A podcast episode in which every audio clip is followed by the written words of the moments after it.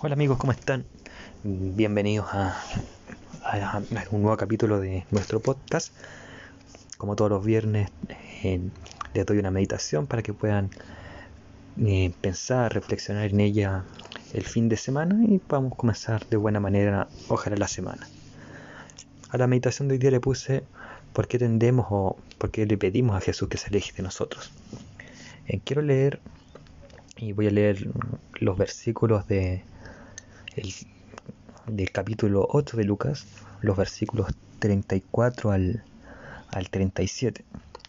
Esto está en el contexto de los endemoniados de Gadareno, o el endemoniado Gadareno, como dice el, capítulo 8 de Lucas.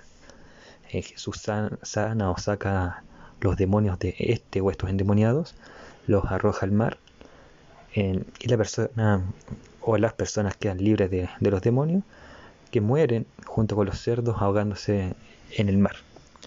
Y los versículos 34 al 37 del capítulo 8 de Lucas dice, y los que apacentaban los cerdos, cuando vieron lo que había acontecido, huyeron, y yendo dieron aviso en la ciudad y por los campos, y salieron a ver lo que había sucedido. Y vinieron a Jesús y hallaron al hombre de quien habían salido los demonios, sentado a los pies de Jesús, vestido y en su cabal juicio. Y tuvieron miedo, y los que lo habían visto le con- les contaron cómo habían, sido, cómo habían sido salvados el endemoniado. Entonces la multitud de la región alrededor de los Gadarenos le rogó que se marchase de ellos, pues tenían gran temor. Y Jesús entrando en la barca se volvió. Es impresionante, sobre todo el versículo 37. Y lo que nos lleva a preguntarnos en realidad, ¿por qué nos tendemos a alejar de Jesús o por qué le pedimos a Jesús que se aleje de nosotros? Y la respuesta en realidad la dieron esos versículos, los versículos anteriores, ¿no? del 34 al 36.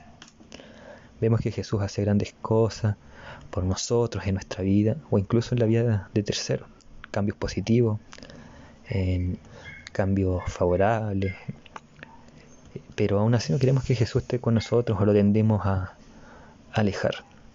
Sabemos que quizás seguir a Cristo eh, genera un cambio en nuestras vidas y quizás no estamos dispuestos a, renunciar o a aceptar ese cambio.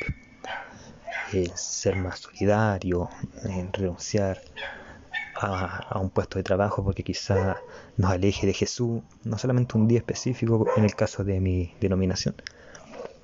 En- pueden haber cambios en la vida de, de Cristo, eh, de un seguidor de Cristo, o quizá no solamente sea por, por- porque estamos viendo a otros, quizás estamos cambiando nosotros mismos, dejando ciertas cosas de lado que nos hacen mal o perjudican nuestra relación con Jesús y tenemos miedo de dejarla por el simple hecho de que nos gustan, nos acomodan nuestro estilo de vida, etc. Pero ¿eso en realidad es saludable alejarnos de Jesús? Claro, quizás tengamos miedo de dejar ciertas cosas, olvidar en ciertas cosas que nos gustan, omitir cosas que nos hacen felices. Pero ese sacrificio, o sacrificio entre comillas, es pequeño con lo que nos ofrece Jesús. En esta vida, Jesús nos ofrece una cruz. Lo dije la semana pasada. Cosas que nos pueden hacer tristes, dejar tristes, dudar, tener miedo. Pero tenemos que mirar que Jesús nos está ofreciendo algo más. Nos está ofreciendo salvación. Nos está ofreciendo vida eterna en un futuro cuando Él vuelva. Ahora quizás podemos ver cruces, en un camino de, espinas, etc. Pero tenemos que ver también al futuro. Y esas espinas se van a transformar en rosa. En esas cruces se van a transformar en corona. Así que los invito a no alejarse de Jesús, sino que acercarse. Jesús es el único camino para ser salvos y tener una vida plena. No solamente en, un futuro, en una tierra nueva, sino que también en, esta vida. No todas las, las rosas no solamente tienen espinas, dice una escritora llamada Elena G. de Juez, una escritora cristiana. Las rosas también tienen pétalos, dice. El camino no solamente estrecho, también puede ser amplio. Si lo vemos si caminamos con Jesús. Porque todos los problemas en esta vida, si estamos junto con Jesús, vamos a tener solución. En esta vida y, y en la otra cuando estemos en la tierra nueva. En esta vida porque podemos verla de un lado positivo. No ver siempre el vaso medio vacío, sino que ver el vaso medio lleno. Así que los invito a, a pensar en eso. No seamos como estas personas de Gadar que le pidieron a Jesús que se alejara en su vida, sino que al contrario. Cuando veamos un cambio en un cristiano, digámosle en qué hizo Jesús por él.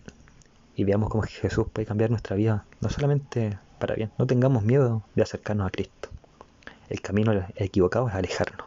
Así que los invito a pensar este fin de semana, ¿cómo puedo ser yo? ¿Cómo pueden hacer ustedes para acercarse a Cristo y dejar de alejarse de lo que Jesús les ofrece? Que tengan un buen fin de semana y nos vemos en otra ocasión.